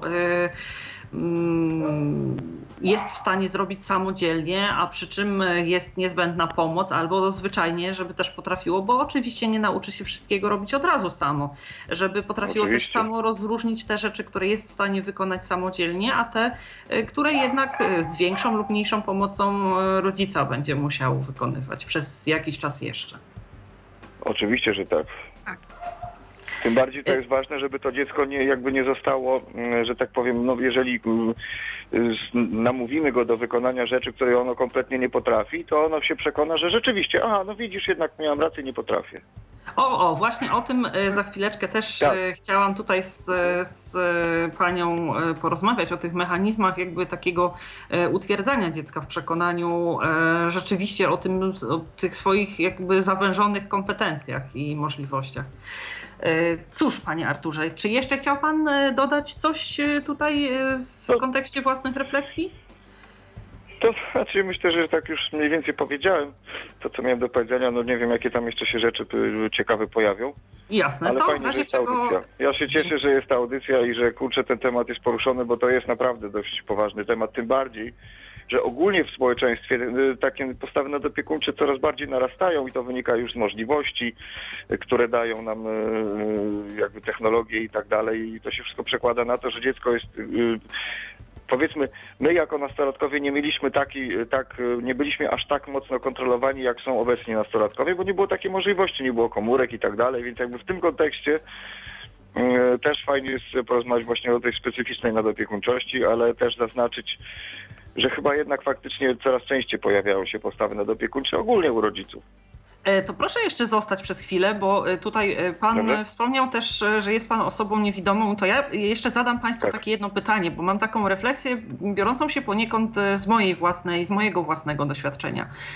Ponieważ moi rodzice oboje byli osobami niedowidzącymi, ale mm, jakby oboje byli dziećmi dobrze widzących rodziców i mm, chodzili do szkół masowych, ponieważ ten jakby wzrok e, na tyle był e, ten ubytek nieduży, że generalnie e, i w szkole, i w gronie rówieśników na co dzień obcowali z ludźmi widzącymi. Mm, Ja jakby mm, mimo tego, że widziałam już jako dziecko gorzej niż każde z moich rodziców, nie miałam jakby w domu, gdzieś tam e, w szkole, w sensie takim, że mm, co do wymagania, mm, co do wymagań rodziców, e, jak tam mam e, uczyć się w szkole, że mm, powinnam rozwijać jakieś swoje zainteresowania i tak dalej, i tak dalej, żadnej taryfy ulgowej. I chciałabym zapytać Państwa, jeśli e, macie takie doświadczenia, jak e, to jest? Czy generalnie e, ta nadopiekuńczość w stosunku do dzieci niewidomych trafia się częściej u rodziców, e, którzy nie mają problemów ze wzrokiem, czy u takich, e, którzy mają? Bo mi jakoś e, trudno jest, wydaje mi się, że co człowiek, no, no to sytuacja, ale jakby na własnym przykładzie wydaje mi się, a przynajmniej mam taką nadzieję, że moi rodzice, jeśli oni doszli do wniosku, że mając jakiś tam ubytek wzroku, można sobie generalnie ze wszystkim samemu dać radę, to tak jakby też i mnie w jakiś sposób tego, tego nauczyli. Tak, to jak to jest No, pani, ja pani myślę, że- Marianno? Wydaje się, że jest taka zależność, że rzeczywiście dzieci niepełnosprawne, niepełnosprawnych wzrokowo rodziców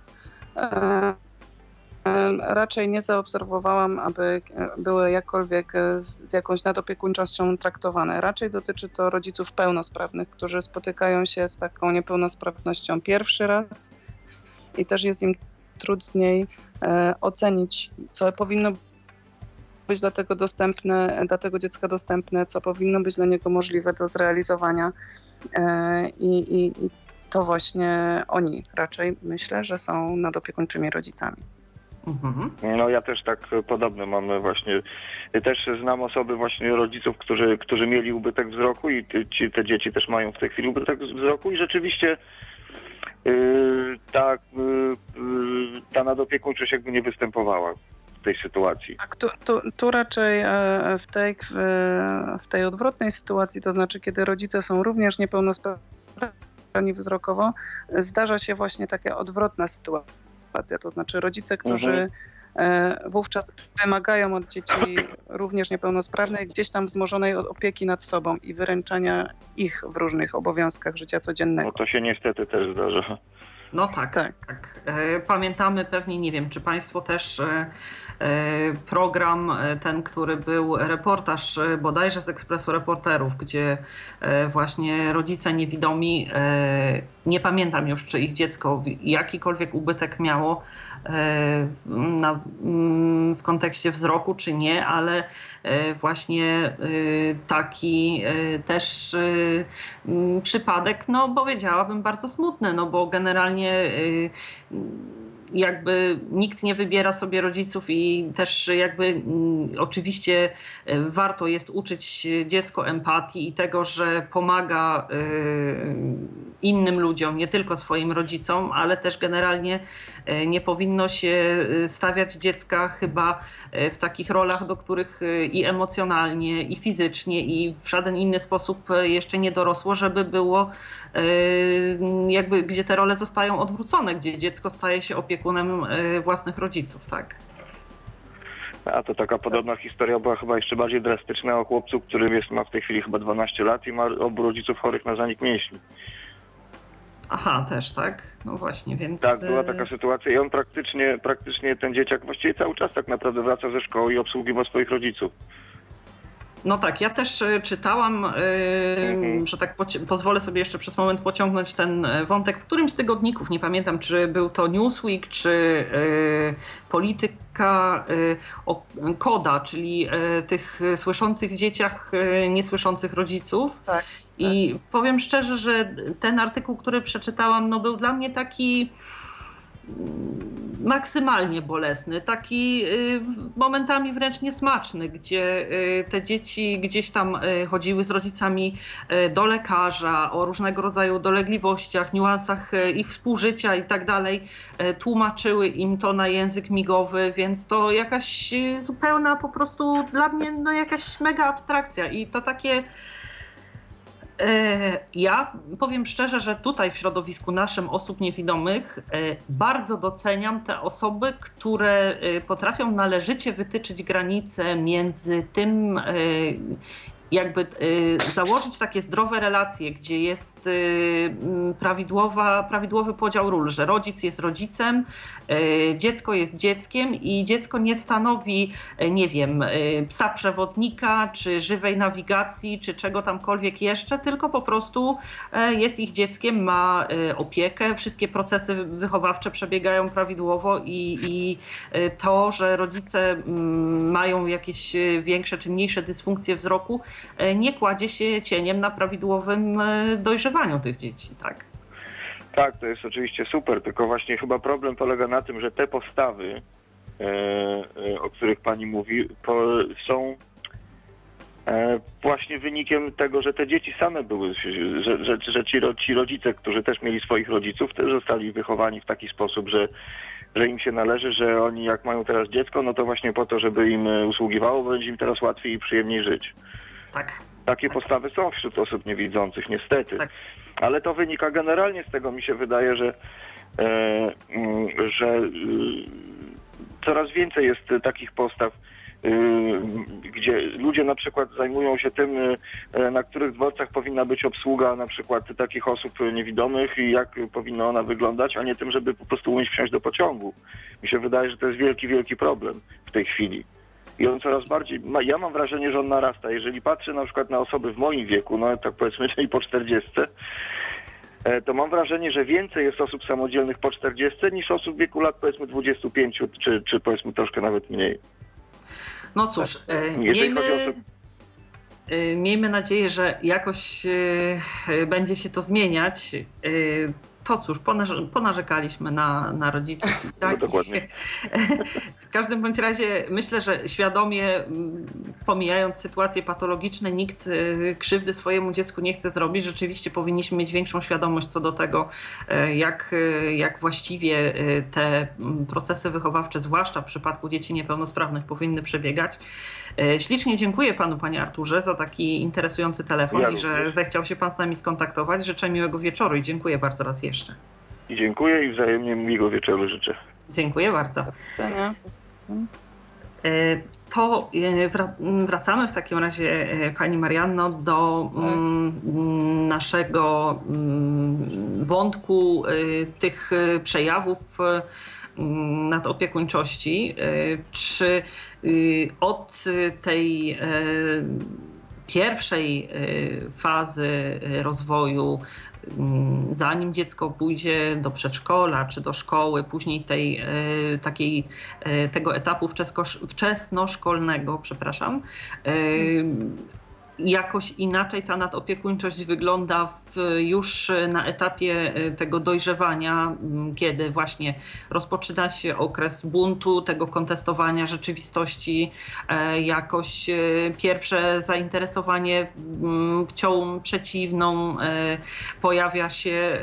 Czy tutaj też te ingerencje są takie powiedzmy no, specyficzne, nietypowe w, w te relacje dziecka z otoczeniem?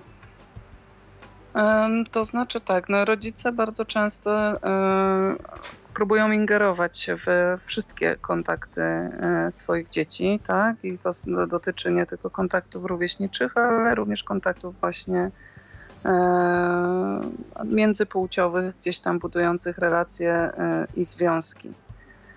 Natomiast e, w moim doświadczeniu bardzo rzadko, bardzo rzadko spotykam się z e, nastolatkami, którzy w jakikolwiek sposób starają się buntować przeciw nadopiekuńczości tych rodziców. To znaczy, raczej starają się po prostu w pewne tematy ich e, nie wprowadzać, niż doprowadzać do starć poglądów. Otwartych konfrontacji, tak? Tak, tak. Mhm. Rzadko się zdarza właśnie takie, taki otwarty bunt. Jeżeli już, to raczej w takim wieku późniejszym, mniej więcej, nie wiem, około 20 roku życia, ale wtedy to już raczej nie jest bunt nadal w stosunku do rodzica, bo to jest bardzo trudno jest z nim rozmawiać wprost z rodzicem. Raczej jest to też e, już forma pretensji, powiedziałabym, po prostu pretensja do rodzica za to, że nieodpowiedzialnie e, podszedł do wychowania, że w jakiś sposób ukształtował mnie tak, jak tego nie chciałem, nie chciałam, e, że zniszczył mi życie. Tak, bardziej jest to już wtedy, nazwałabym to narzekaniem, niż taką autentyczną chęcią e, zmiany tej sytuacji, tak? Bo, bo dopóki nie porozmawia się jakby ze źródłem, to, to sytuacja się nie zmieni i będzie trwać. I też trudno pewne rzeczy e, jakoś tak e, nazwać. A dlaczego ten bunt przychodzi tak późno? Czy to jest e, związane z tym jakby też opóźnionym rozwojem pewnych takich etapów emocjonalnych? Czy też bierze się to stąd, że z obawy przed konfrontacją, czy też e, z takiego poczucia, że e, człowiek stając przeciwko temu swojemu rodzicowi, który zainwestował swój czas, swoje emocje w jego wychowanie, w ułatwianie mu tej drogi na pierwszych etapach życia, czuje się po prostu jako niewdzięcznik, że mm, nie wiem. Ma dług do spłacenia. Tak, ma właśnie dług do spłacenia. Tak. E, To znaczy, e, myślę, że z każdego po trochu, że tak powiem, tak? I, i pewnie em, największy wpływ na to ma to, że, że gdzieś ten rozwój emocjonalny, rozwój społeczny dziecka, e, które jest nadopiekowane, jest opóźniony. Natomiast również e, przez to, że jest ta nadopiekuńczość, dziecko nie ma poczucia sprawstwa. Ma wrażenie, że niezależnie od tego, co zrobi, ponieważ ma tak małe kompetencje i tak małą wiarę we własne możliwości, no to jest właściwie w świecie bezradne. I to, czy ono podejmie tą próbę buntu, e, czy nie, tak naprawdę nic nie zmieni, bo on nie jest w stanie e, sprawić, żeby cokolwiek się wydarzyło tak, jak on chce. Wszystko dzieje się e, jakby tak, jak świat mu dyktuje, tak jak rodzice zaplanowali. Także nie ma w ogóle poczucia, że jego, że próba jakakolwiek, co, jakąkolwiek zmianę jest w stanie przynieść. Dlatego A może też i na skutek, na skutek tych y, panujących y, w danej rodzinie obyczajów, jakby e, dziecko traci taką jakby naturalną chęć samostanowienia, że y, po części też jemu jest tak wygodnie, po prostu e, niezależnie od tego, w jakiej znajdujemy się sytuacji, e, większość z nas lubi to, co zna, tak? Lubimy podążać według utartych schematów, znanymi ścieżkami i właściwie jakby taką sytuację poczucia największego bezpieczeństwa y, daje nam ta sytuacja, którą, którą znamy od lat i, i jakby pewna powtarzalność, jakichś y, rutyna i tak dalej, więc też i może mm, samo dziecko, które jakby z jednej strony, tak jak mówi pani, nie ma tej, e, tej e, świadomości sprawstwa, że z drugiej strony też jest ten rodzic, którego nie chciałoby zranić. Też czasami może nie ma takiej aż właściwej chęci jakby kontestowania czy zmieniania tej sytuacji, tak? Bo jest tak, mu tak po prostu wygodnie. Może nie, mieć, może nie mieć jasne motywacji właśnie do zmiany ze względu na to, że, że tak jak mówiłam, to jest doraźnie łatwiejsze. W tym momencie jest mi łatwiej, a, a, a nie przewiduję, co, jakie może to nieść konsekwencje dla mnie na przyszłość.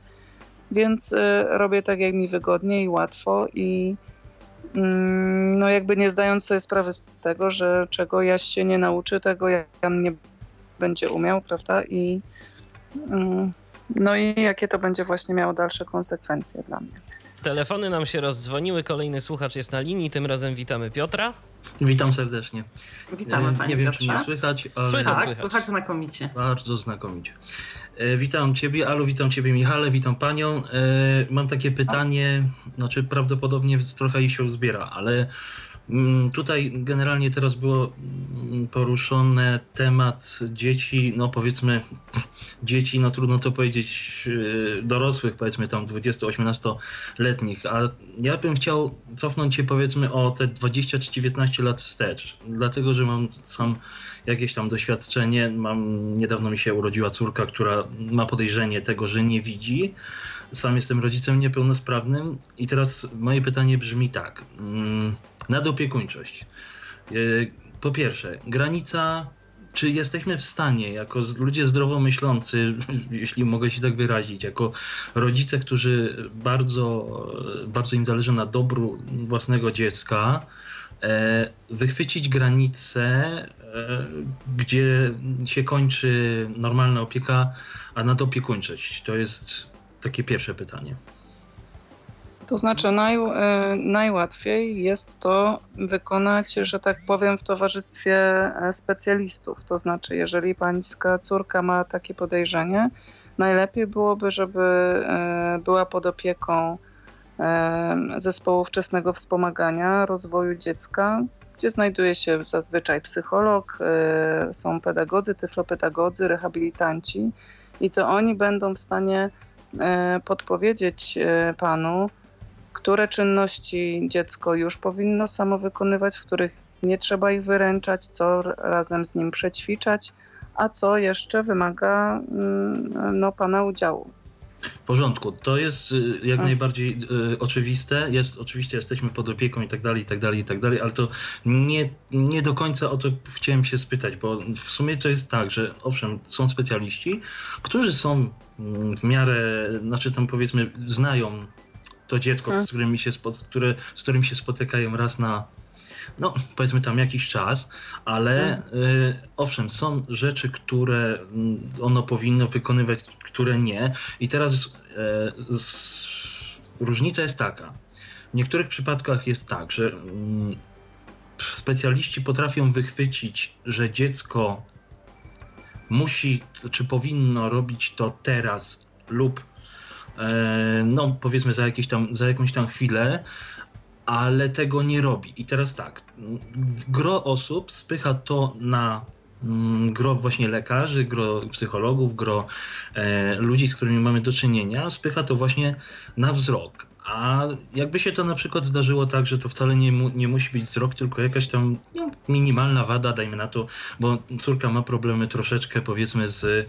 Tylko, że ja nie mówię tego, ja mówię to na przykładzie owszem własnej córki, ale bardziej to chciałbym no, zglobalizować, pytając o tą granicę. No ale jeżeli się skupiam na niej, no to powiedzmy, że tutaj jest główny nacisk kładziony, kładzony na wzrok, główny nacisk się kładzie na wzrok, a może się zdarzyć, na przykład to nie będzie tylko to, tylko y, taka jest jakby y, automatycznie się to wszystko, bo dziedziczne, bo coś tam, bo y, że pochodne jakby rozwoju, albo inaczej, mm, niedobory rozwoju są pochodnymi tego, że nie widzi.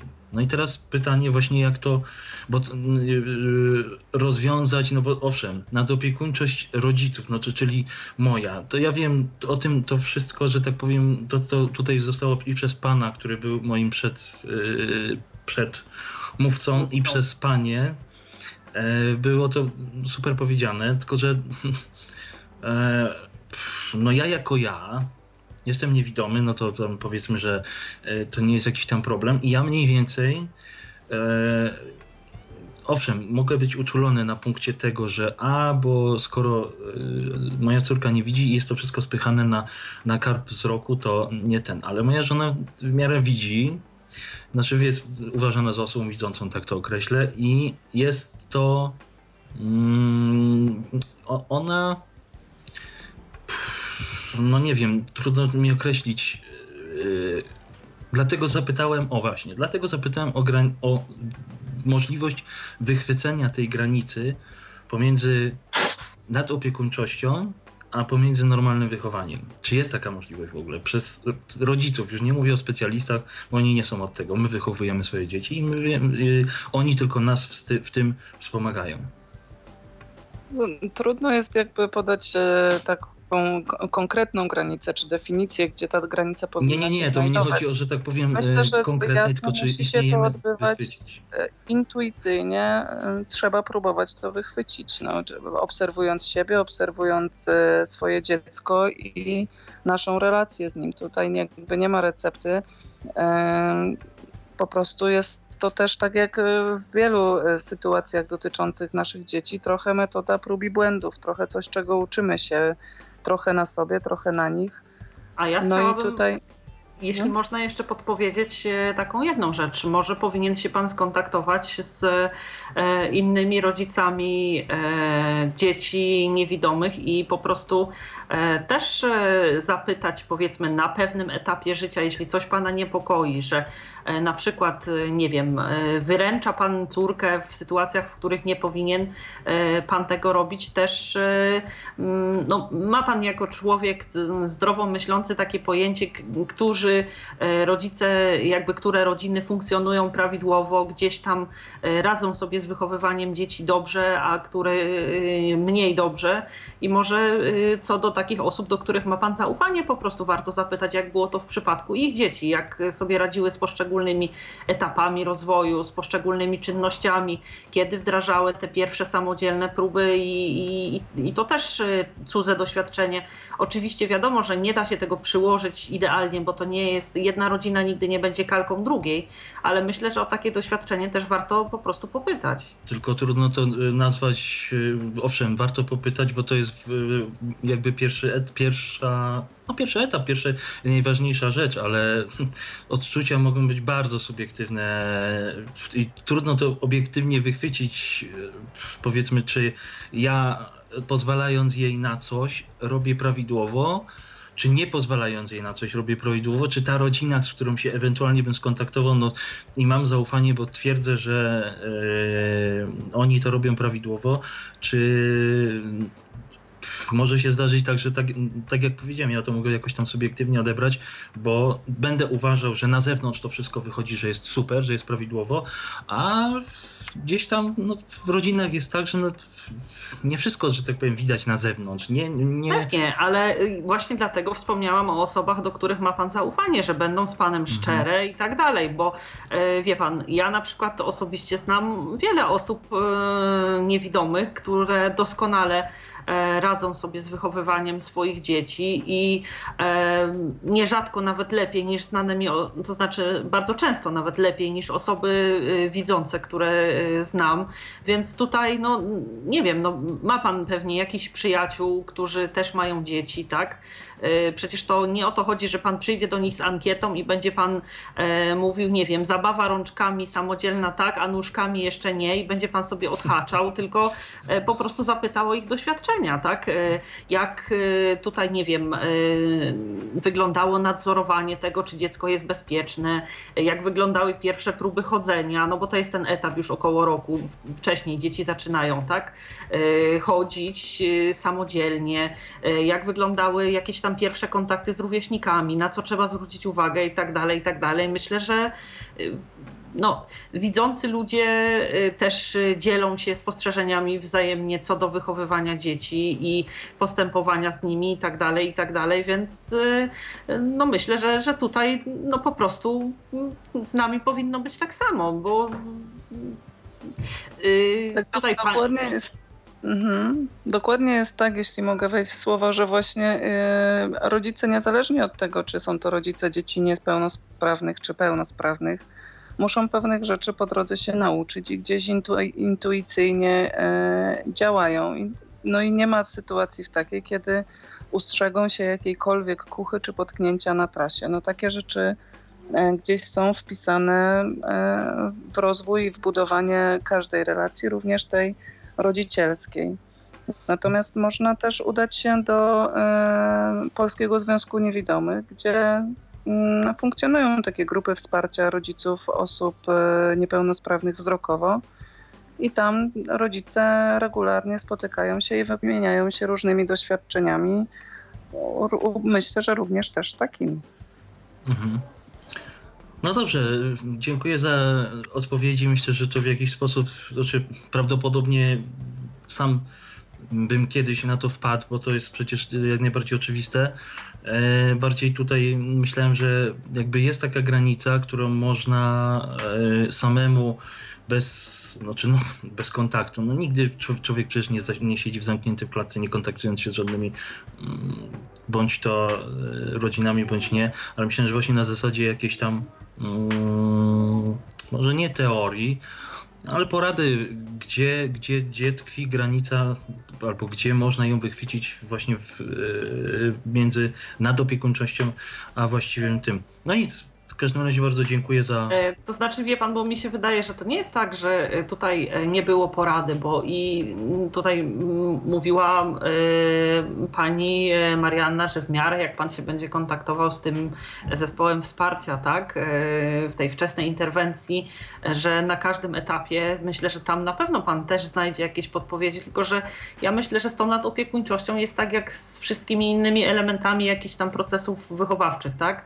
że nie ma tak, że ktoś po prostu komukolwiek w jakiejkolwiek sytuacji poda gotową receptę na to, że tak, y, powinien się pan zajmować y, y, dzieckiem, które ma, nie wiem, rok i jeden dzień, a tak takim, które ma rok i dwa dni. No po prostu takie coś jest niemożliwe, bo przecież każdy człowiek jest inny, każde dziecko jest inne i jedno dziecko będzie do, wymagało większej opieki i większego nadzoru, drugie y, będzie bardziej samodzielne, z kolei jeden rodzic będzie e, bardziej elastyczny w tym, na co dziecku pozwala na etapie tego usamodzielniania się, drugi będzie mniej elastyczny, a to wcale nie będzie znaczyło, że, że gdzieś tam już jest nadopiekuńczy, tak? Po prostu nie wiem, no myślę, że, że tak to chyba jest. No ja mm, sama y, nie jestem rodzicem, ale, ale tak jak wspominałam też y, jestem y, dzieckiem rodziców z dysfunkcją wzroku, więc no, no ja też nie sądzę, żeby jakoś też im ktoś podpowiadał krok po kroczku, jak powinni mnie wychowywać. tak jak mówi pani Marianna, chyba to jest kwestią intuicji też w dużej mierze, że To Tak, masz. i, to po, i pocieszające dla Pana jest to, że jako e, osoba niepełnosprawna wzrokowo jest Pan w tej niższej grupie ryzyka, jeżeli chodzi o nadopiekuńczego Właśnie, o rodzica. Także właśnie, proszę właśnie. być pozytywnej myśli. i- No to jest myślę kwestia charakteru, bo tam czy w wyższej czy w niższej to nie, trudno powiedzieć, bo e, jakby charakter też trochę świadczy o tym, czy, czy, czy jest się na opieku, nad opiekuńczym. Ja też, y, y, tak jak tutaj pani Ala wspomniała o tym, że jest y, nie, córką rodziców z niepełnosprawnością. No ja mam ojca, który jest niepełnosprawny no i tak, a nie inaczej zostałem przez niego wychowany i to, to jest święta racja, że nikt go nie, nikt jemu pochodzącemu z rodziny, w których wszyscy widzieli, ani nie podpowiadał w latach 70., 80., e, jak ma wychować, czy wychowuje nadopiekuńczo, czy nie nadopiekuńczo, to jest racja. Natomiast tutaj żyjemy w trochę innych e, czasach, trochę więcej mm, mamy możliwości kontaktu przez różne środki elektroniczne i nieelektroniczne. No stąd e, myślę mój telefon i stąd panie, pań dobre i, i, i, i cenne porady. No. Jasne. Jeszcze nasunęła mi się taka jedna kwestia. E, proszę też ewentualnie gdzieś e, w internecie może zapytać, czy e, jakieś osoby niewidome, e, też posiadające e, dzieci, nie wiem, może znają jakieś fora, gdzie wymieniają się ze sobą tego typu doświadczeniami, albo e, ktoś prowadzi bloga. Dziś prowadzą ludzie na, na najróżniejsze tematy, więc może i, i coś Blog takiego to jest świetne znajdzie. rozwiązanie, to faktycznie, bo fora to jest, każdy ma swoją opinię i, i, i ten blog to faktycznie jest, jest to kapitalne rozwiązanie, dzięki. E, Myślę, że warte rozważenia i skorzystania. Jasne. To tutaj polecamy się jak najbardziej w kwestii e, takich czy innych porad. Tyflo Podcast zawsze do Państwa dyspozycji. Ślicznie dziękuję za e, Dzięki telefon. serdeczne. Dziękuję bardzo. Dziękuję bardzo. Do usłyszenia. Dziękujemy bardzo. E, Chciałabym zapytać o jeszcze e, takie kwestie, bo rozmawiałyśmy o tym buncie, który przychodzi późno. Czy też e, wpływ ma na to takie budowanie przez tego nadopiekuńczego rodzica, może troszeczkę mimowolne, ale też takie, że wykorzystywanie jakichś pierwszych porażek do utwierdzenia dziecka w przekonaniu o własnych zaniżonych kompetencjach albo e, też do tworzenia e, takiego obrazu idealnego własnej osoby w oczach dziecka, żeby e, nie dopuścić do tej kontestacji tych postaw nadopiekuńczych. Czy tego typu mechanizmy również jakby są elementem tych, tych postaw nadopiekuńczych, czy raczej nie? Czy to jest jakoś wszystko się odbywa na takich bardziej płynnych, delikatnych zasadach? E, Jak najbardziej mogą też takie elementy, takie aspekty występować w relacjach nadopiekuńczych. To znaczy, jeżeli dziecku gdzieś tam powinie się noga w sytuacji pierwszej próby e, wykonania na przykład jakiejś czynności, a, a rodzic czuje się bezpiecznie wtedy, kiedy dziecko wyręcza, czuje się bezpiecznie, kiedy utrzymuje tą, tą relację, jaką już zbudował to może mieć taką tendencję do tego, aby e, jakby tą porażkę e, wzmacniać, tak? I, i dawać do, dzie, dziecku do zrozumienia, że no, że widzisz, tu ci nie wyszło, jednak to jeszcze nie jest czas na to, żebyś e, takie rzeczy robił.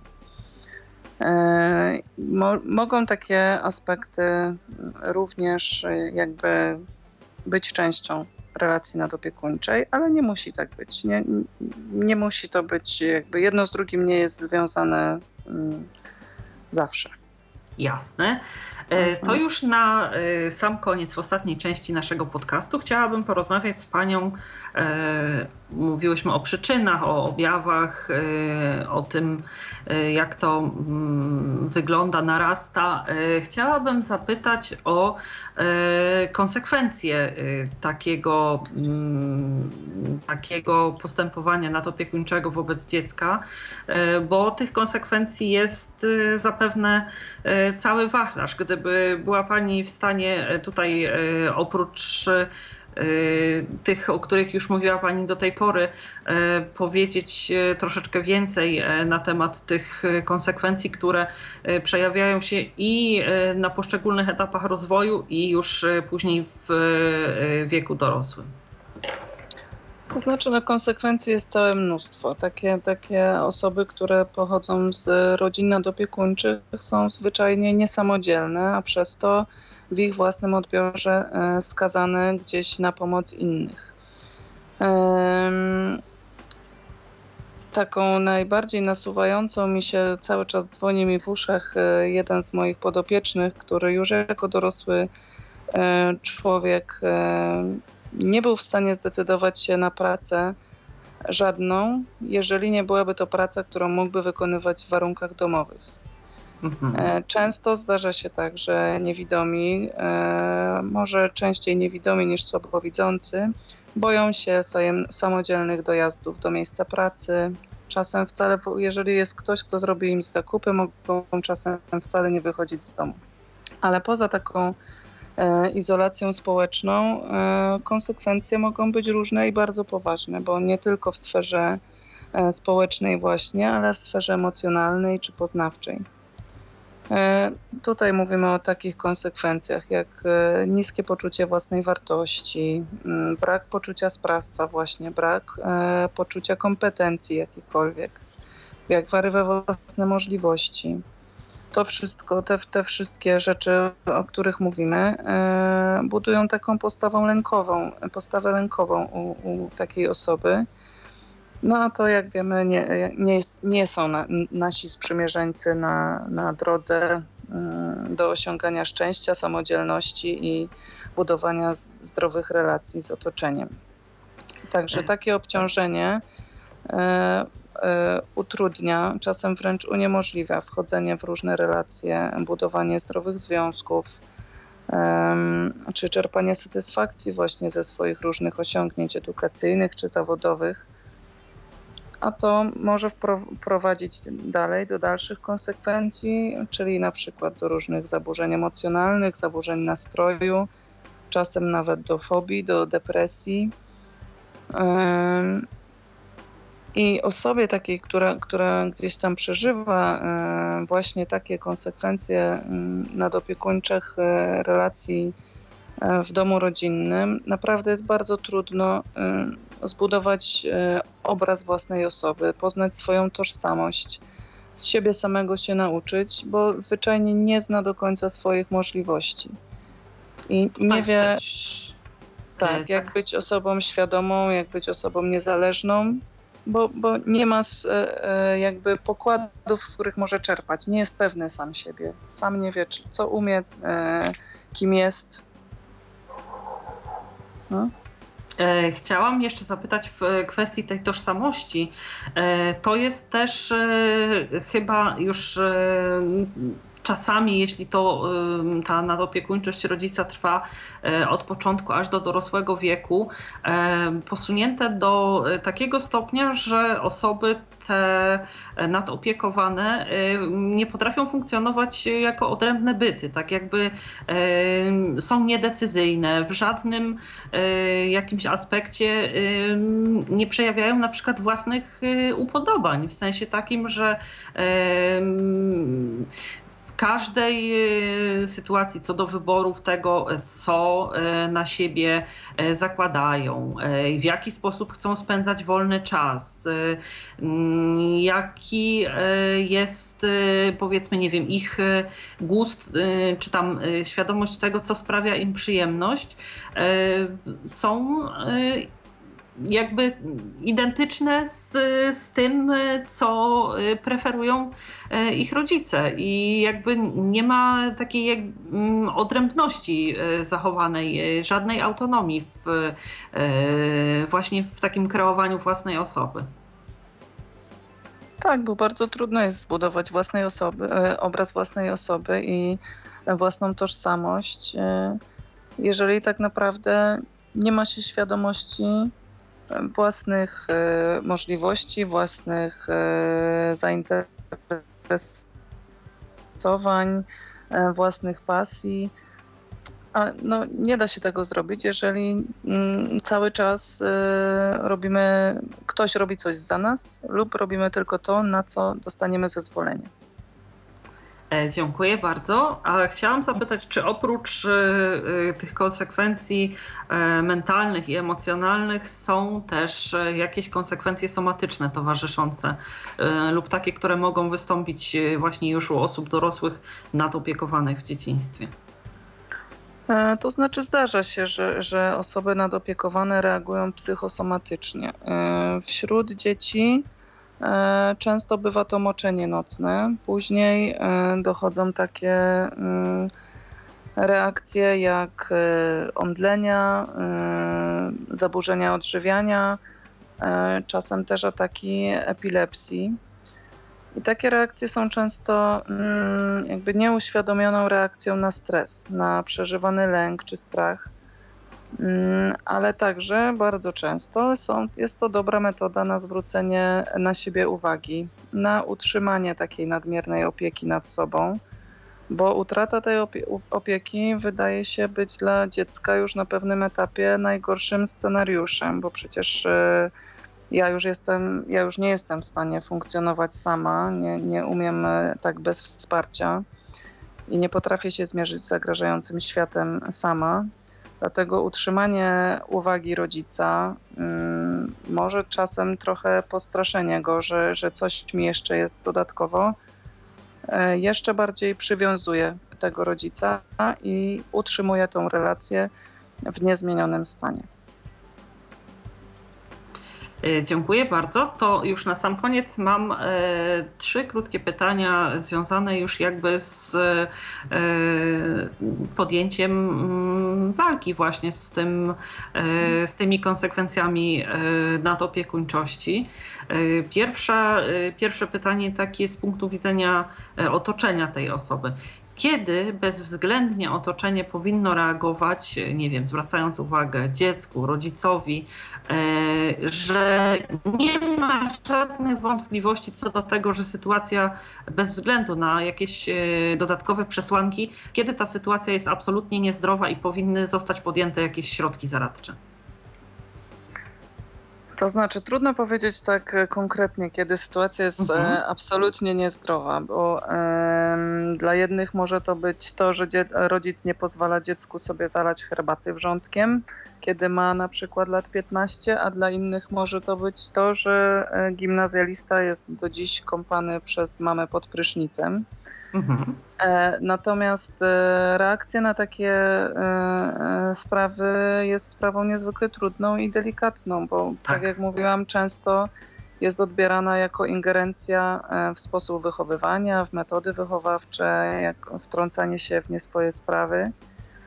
Dlatego ja zalecałabym, żeby takie rozmowy przeprowadzać w sposób bardzo wyważony i bez pośpiechu ale jednak jak najszybciej, jak tylko zaobserwujemy, że coś się dzieje nie tak, bo. E, lepiej zapobiegać niż leczyć.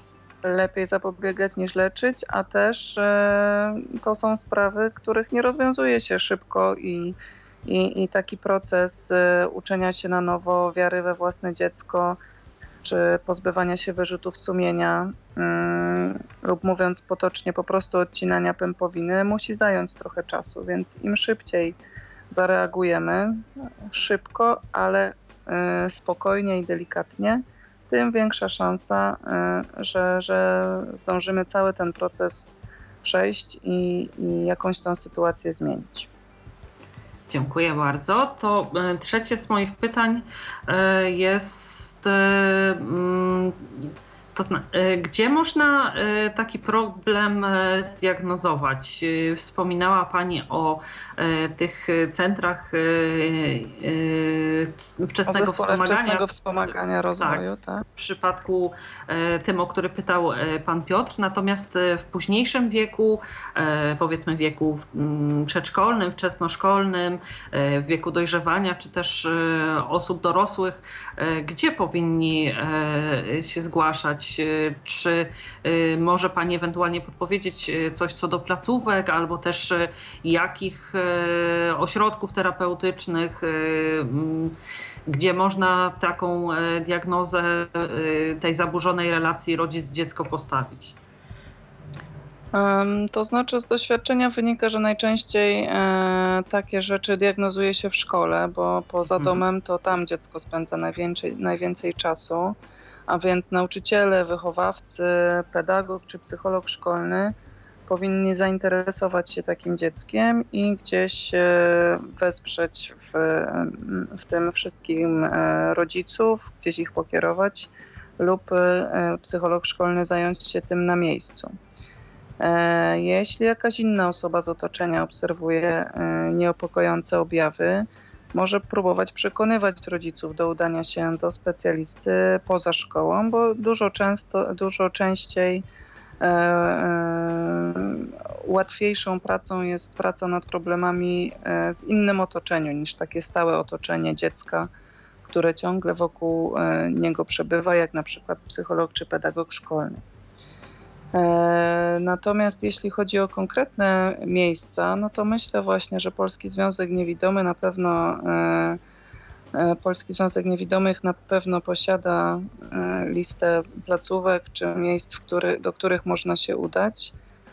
Jeżeli chodzi o teren Poznania, to oczywiście zapraszam również do siebie na ulicę Towarową 41, do kliniki 41, gdzie ja mogę takimi osobami się zająć i wesprzeć, jeżeli tylko będzie taka chęć. E, dziękuję również. Chciałabym na koniec jeszcze zapytać Panią e, o formy terapii. E, czy to są terapie prowadzone indywidualnie, czy to są terapie, w których jednocześnie uczestniczy rodzic, dziecko, tak jak Pani wspomniała, dziadkowie również? I też jeszcze chciałabym zapytać o rodzaj tych terapii. Czy to są jakieś e, na przykład, e, jakie dają, które z terapii dają e, takie w miarę dobre efekty? Czy to są raczej terapie behawioralne, czy też jakieś krótkoterminowe, ukierunkowane na rozwiązania? Czy to zależy po prostu od konkretnego przypadku? Myślę, że e, nie możemy tak uogólnić i zależy to raczej od konkretnego przypadku i tutaj każdy specjalista adekwatnie dobiera e, swoje formy i metody pracy w zależności od tego, z kim spotka się u siebie w gabinecie. E, natomiast, tak jak mówiłam, praca polega zarówno na spotkaniach indywidualnych z dzieckiem, na spotkaniach indywidualnych z rodzicem, jak i na spotkaniach rodzinnych, takich właśnie, e, które obejmują cały system i nad, można powiedzieć w związku z tym, że, że terapia systemowa, terapia rodzinna e, mm, powinna być tutaj najbardziej skuteczna, bo nie da się nikogo z tego systemu wyłączyć. Aby konsekwentnie wprowadzać zmiany, e, muszą się mm, tego podjąć wszyscy uczestnicy, jakby E, tego systemu. Rozumiem. E, bardzo Pani dziękuję za odpowiedź na to pytanie i e, również za bardzo ciekawą audycję, za to, że tak wyczerpująco udzielała Pani odpowiedzi na pytania naszych słuchaczy, ale moje również. E, dziękuję, że zechciała Pani przyjąć nasze zaproszenie i podzielić się e, swoją e, obszerną wiedzą na temat właśnie nad opiekuńczości rodziców. Było mi bardzo miło gościć Panią w Tyflo Podcaście. Ja również bardzo serdecznie dziękuję. Pozdrawiam Panią, pozdrawiam słuchaczy. Dziękuję. A Państwu przypomnę, że e, naszym dzisiejszym gościem e, była dziś pani e, Marianna Tomaszewska-Giezek, psycholog. Raz jeszcze dziękuję Pani. Państwu dziękuję za uwagę w imieniu własnym i realizującego naszą dzisiejszą audycję Michała Dziwisza i zapraszam do słuchania kolejnych odcinków Tyflo Podcastu. Kłaniam się, Ala Witek. Do usłyszenia. Był to Tyflo Podcast. Pierwszy polski podcast dla niewidomych i słabowidzących. Program współfinansowany ze środków Państwowego Funduszu Rehabilitacji Osób Niepełnosprawnych.